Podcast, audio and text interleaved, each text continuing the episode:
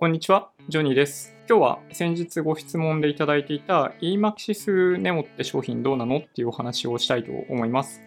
いつも動画の中でご紹介している eMaxis Slim のシリーズとは違うシリーズなんですね。で、Neo っていうシリーズが何かっていうと、まあ、インデックスファンドっていう風になってるんですけど、このインデックスが何かっていうと、これね、僕もね、あんまりよくわかってないんですけど、あの、検証テクノロジーズの指数っていうものがあるんですね。で、その指数に連動するような投資信託っていうことで、インデックスファンドっていうことになってます。ただ、そのテーマ型のインデックスファンドっていうことになるんで、まあ、通常僕らがイメージしているような、例えば日経平均とか225銘柄の指数とか、トピックスとか SP500 とかダウ30種平均とか、ああいうものとはちょっと種類が違うかなと思います。ああいうところからさらに特定のセクターに絞り込んだインデックスに連動する投資信託っていうのがこの eMaxis Neo なんだと僕は理解してます。で先に言ってしまうと、まあ、信託報酬が0.8%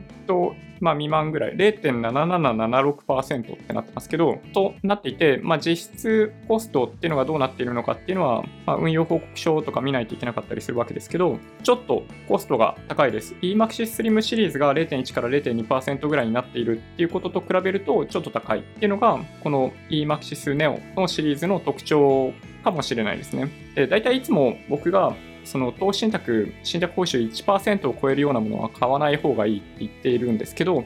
一応1%以内ではあるんですけど、ちょっと高いなっていうのが正直なところですね。だいたい0.8%ぐらいだと、まあ、資料とかを見ている限りからは判断してます。どういう商品があるかっていうと、宇宙開発、ウェアラブル、ロボット、フィンテック、ナノテクノロジー、ドローン、自動運転、バーチャルリアリティ、遺伝子工学みたいな、まあ、どちらかというと、最新のテクノロジーに、まあ、寄せているインデックスになっていて、あのすごい将来性が高い分野だと思います。だと思うんですけど、まあ、正直に言うと、こういったファンド、インデックスっていうのが長期にわたって運用上高いパフォーマンスを出せるかって言われるとかなり疑問ですね、正直言うと。なので、インデックスファンドってなっているわけですけど、20年、30年後のパフォーマンスの最大化っていうのを目的にしている僕らの運用方針からするとちょっと違うかなって思ってます。多分ね、短期的に高いパフォーマンスを出したいって考えていらっしゃる方にとってはもしかしたら良い商品である可能性もあるんで、実際に基準価格とかを他のベンチマークと比べてみて、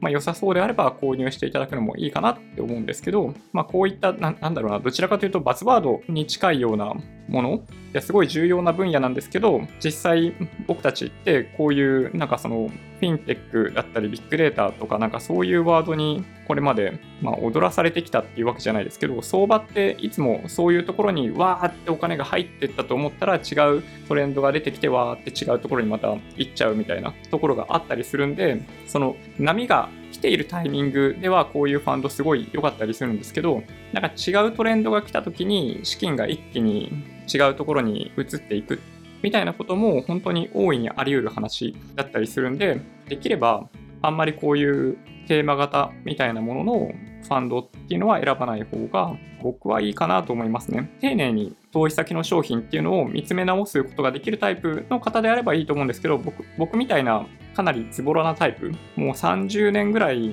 ほったらかしにしたいんだよみたいなタイプからすると、まあちょっと購入するの難しいかなってとこですね。で、まあそういう人たちにとって良い商品が何かっていうと、そう30年とか経ってもおそらく変わらず高いパフォーマンスを出せているような商品っていうことになるんで、まあ別でもお話ししているように、ベンチマークとすべき指数っていうのは、アメリカの、まあ、主要産指数みたいなもの、僕は S&P500 を進めてますけど、まあ、もちろん、まあ、ダウ平均でもいいんですけど、まあ、30種しかないっていうのもあって、まあ、僕はあんまり進めていなくって、まあ、S&P500 だったり、あのもうちょっと幅を広げると、MSCI 国債みたいなインデックスっていうのが、投資対象としては良いかなと思います。もちろんもっと幅を広げて全世界投資をするっていうのも全然ありだと思っているんで、MSCI のオールカントリーっていうのを選択するのもいいですし、他にもベンチマークあって、商品っていう観点でお話しすると、ま、楽天の全世界株式、eMaxis Slim で言うとオールカントリーっていうのが全世界投資。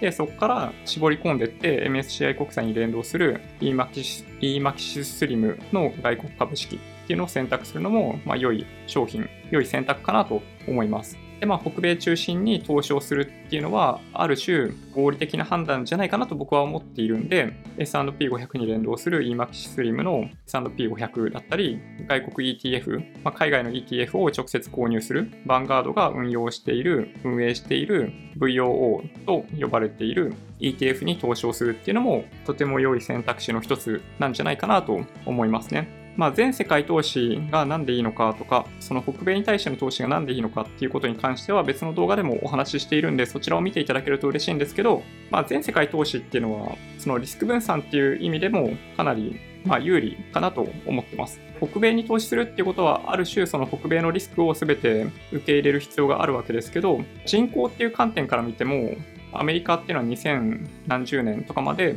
人口増え続ける。先進国の中では最も長い期間人口増え続けることが予想されているので彼らの文化っていうバックグラウンドもありますけど成長性っていう意味でアメリカはやっぱり一番良い投資対象じゃないかなと思ってたりします。いう感じですかね。はい。ちょっと話を戻すと EMAXIS NEO っていうこの特定の分野に投資をする商品っていうのは本当にその特定の分野に投資することを望んでいる方にとっては良い商品だと思うんですけど短期的に終わってしまう可能性もあったりするんでそういう意味では投資をするっていう方は結構気をつけておいた方がいいんじゃないかなと定期的に常にチェックをしていってなんか資金が逃げていってそうだなっていう部分があったら自分から解約して違うところに投資先を切り替えるっていうことをやるぐらいの気持ちは必要じゃないかなと思います。はい。このチャンネルではあの毎日のようにマーケットの振り返りとか投資に関する Tips とかをお届けしているんで、まあ、もしそういうのに興味がある方はぜひチャンネル登録していただけると嬉しいなと思います。Twitter、Instagram のアカウントもあるんで、もしよろしければフォローお願いします。音声だけで大丈夫っていう方は、ポッドキャストもあるんで、そちらをサブスクライブお願いします。もし今日の動画が良かったっていう方は、高評価ボタンをお願いします。合わせてチャンネル登録していただけると嬉しいです。それではご視聴ありがとうございました。バイバイ。